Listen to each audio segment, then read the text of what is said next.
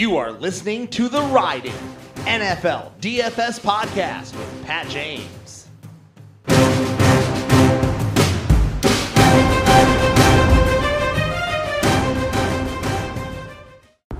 Welcome, everybody, to the Ride In NFL DFS podcast. Week one is over. We are going to recap my cash game lineup and we are going to talk a little bit about the two Monday night showdown contests. So, you know, I didn't really stray from what I said on my rundown and update podcast. The the core four stayed intact. Cam had a great game. Kamara had a pretty good game. Terry McLaurin and Boston Scott not so much. Boston Scott did get hurt, so I guess that is you know an excuse we can make.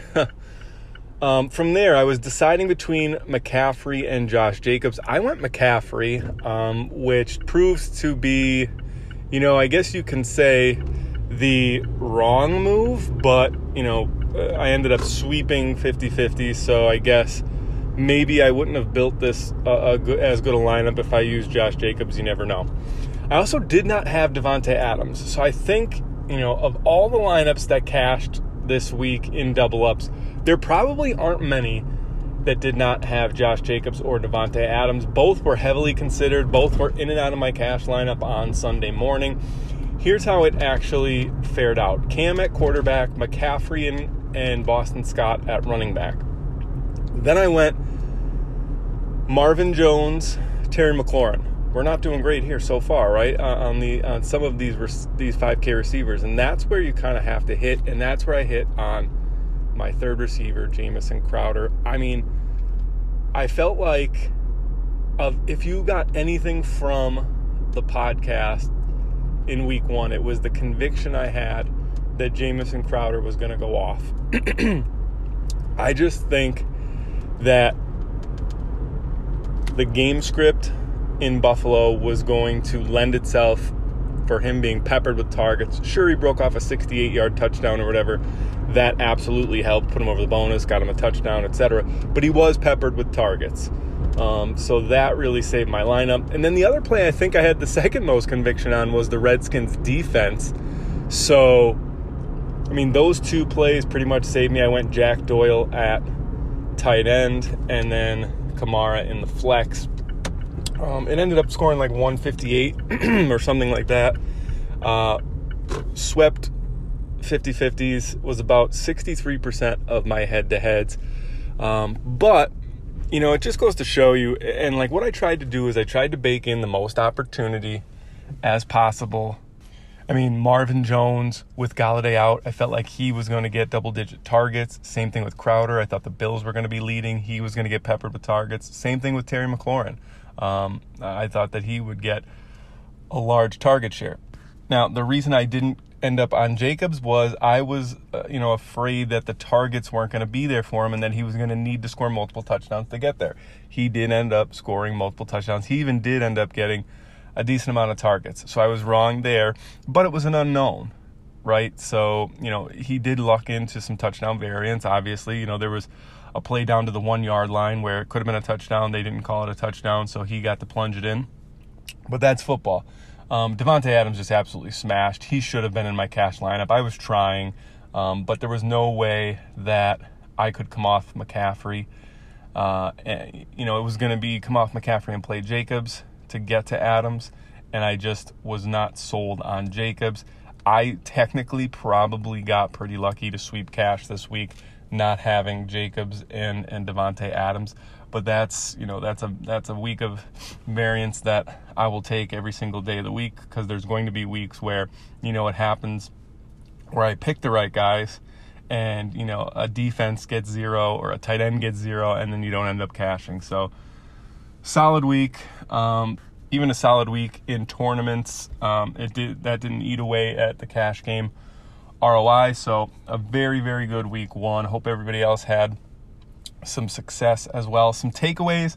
I mean Tyrod. I know he was a consideration for me, but I just think he is a little bit rusty. He's just not really a great quarterback, and he didn't showcase his his rushing prowess like we thought he would. McCaffrey is something to you know to take a look at because even though he scored two touchdowns and he kind of lucked into some touchdown variance as well, the targets weren't there for him. I think Teddy really needs to start throwing him the ball. Teddy was trying to fit some balls in to where they shouldn't have been, and he threw some balls away that I think he could have just checked down to McCaffrey. So let's hope we see those four targets turn into seven, eight, nine uh, going forward, or else he's probably not going to be worth 10K um, week in and week out. Kamara, I think, looked really good. Um, you can tell he's a bit healthier. I mean, Boston Scott, that was a play. That was almost like a free square type play. Even though he was 4,800, uh, you know, things could go wrong. I didn't really roster him a ton in tournaments to kind of hedge there, but he did get hurt. Um, but that was one of those plays that we talk about where we say, you know, he was like 65, 70% owned in some double ups. And if he just smashed, then you were losing if you didn't have him. So you're better off just going with the field on that uh, that decision and just trying to win at your other eight spots. All right, let's take a look at the showdown slate tonight. Two games. I'm going to give you a really quick thoughts. Um, obviously, over at fantasypoints.com, you can use the promo code PatJames10. Gets you 10% off a fantasy points subscription to get my complete breakdown of the showdown slates. Here, I'm just going to give you, you know, uh, thoughts on the captain, maybe how to correlate it in a dart throw or two, not the entire breakdown. Um, so let's kick it off with the Steelers and the Giants. Okay, so this game has some interesting components to it. I think you know, some games you look at them and you say immediately, like, these two or three guys are going to be the captain. I think that's going to be the next game. The Steelers game is interesting because there are a lot of parts that I can see succeeding tonight. I, I think that, you know, if we look at Vegas, they think the Steelers are a five and a half point favorite. I personally think that it's probably going to be uh, more of a of a of a decided advantage for the Steelers. So um, I'll probably be building a few more like Steelers heavy, four to two, five to one Steelers heavy lineups because of that game script that I think is going to play out. So I mean, James Conner right off the bat was a monster when he got a full workload and he was healthy. I feel like that is going to be the case tonight. So I like him as a captain. I also think um, if you want to get a little bit balanced, you can use um, uh, a receiver not named Juju Smith Schuster like Diontae Johnson or Darius Slayton or Sterling Shepard, like getting them in your lineup as the captain, and they and they go for like seven and a hundred and one.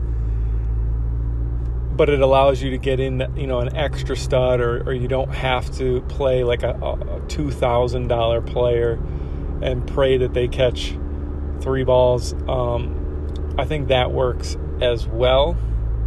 I could even see Ben being the captain tonight, or, you know, uh, like we always say, if a quarterback ends up being the captain, it means he got a million guys involved, and basically, you know, everybody went five for 70 or, or like three for 60 and a touchdown or something like that, right? Because just the way the scoring is set up on DraftKings, if a receiver has a big game and a quarterback has a big game, the odds are the receiver will be the captain because number one, they'll most likely be cheaper, and number two, their points per reception and just the scoring system in general lends itself to receivers scoring more. Um, and you could even use, you know, Davante Adams as as the example there. Yesterday, Rodgers and the Packers went off, but most of it went to Davante Adams, and Adams scored like 10 more fantasy points than Rodgers. So, um, so if you do put Ben in your captain, make sure you you know have a, a few different Steelers because most likely, you know, he spread it around. As for the cheapy plugins, I could see Chase Claypool um, potentially making some noise. He apparently played better than James Washington in camp. I'm not sure who they're going to run out there. No one really is sure who they're going to run out there in front of, uh, or excuse me, behind um, Juju and Diontae. So we'll just have to kind of play that by ear. Um, but yeah, I think he's cheap enough that he is definitely in play. And then uh, a dart throw on the other side that allows you to get a ton of players in, um, ton of studs in is Kaden Smith. He is the backup tight end for the Broncos, excuse me, the Giants. And, you know, especially if Golden Tate can't play, which it looks like he can't at this point. If Golden Tate can't play, then I think, you know, they might go a little bit two tight end sets and Kaden Smith gets on the field a little bit more than than normal. So I like him as a dart throw as well. Obviously cycle through the kickers and the defenses one at a time um, potentially two at a time, but I wouldn't go too crazy with that. All right, so the second game, we got two games to talk about here. You know, this is a game where I think the captain spot is a little bit more uh, clear, shall we say. So I'm probably just going to lock in like 90% Derrick Henry and AJ Brown. Um, they are going to make up the vast majority of my captains, the vast, vast, vast majority of my captain slots. I just think, you know, the Broncos defense is absolutely decimated. Um, they lost Von Miller. You know, they don't they no longer have Derek Wolfe. They are just, you know, they're starting some backup linebackers tonight. And I think, you know, maybe Denver sells out to stop the run, but I just don't see them stopping Derrick Henry. Um, but in the event that, you know, they have eight guys in the box and they do stop Derrick Henry, that's why we have – some AJ Brown captains because if there's eight guys in the box, AJ Brown is dominating tonight. So one or the other, I think, is the smart play. You could sprinkle in maybe you know Melvin Gordon, Philip Lindsay on the other side. Um, maybe you know Courtland Sutton's not going to play, so you know you can get like someone like Tim Patrick for really cheap. Jerry Jeudy's still pretty cheap. I don't think they'll they'll have the ceiling to go for a captain, but they're worth, you know, one or two lineup dart throws and captain if you're making 20, 30, 40 lineups. Um, as far as you know, Broncos, all of the pass catchers are in play. If if Courtland Sutton doesn't play, you know, I, will probably have a lot of Tim Patrick, um, a lot of uh, Noah Fant, um, maybe some J- Jerry Jeudy. Uh, I like Philip Lindsay more than Melvin Gordon as well. All right. That'll do it for the Ride In NFL DFS podcast. If you want my full breakdown of every showdown slate, head on over to fantasypoints.com. Type in Pat James 10 when you sign up. You'll get 10% off. And you will not just get these abbreviated two minute versions of what I think about Showdown, but you will get the full write up uh, and my thoughts on pretty much every player. All right, good luck in your Showdown contest tonight. I will talk to you for the rundown for week two on Thursday.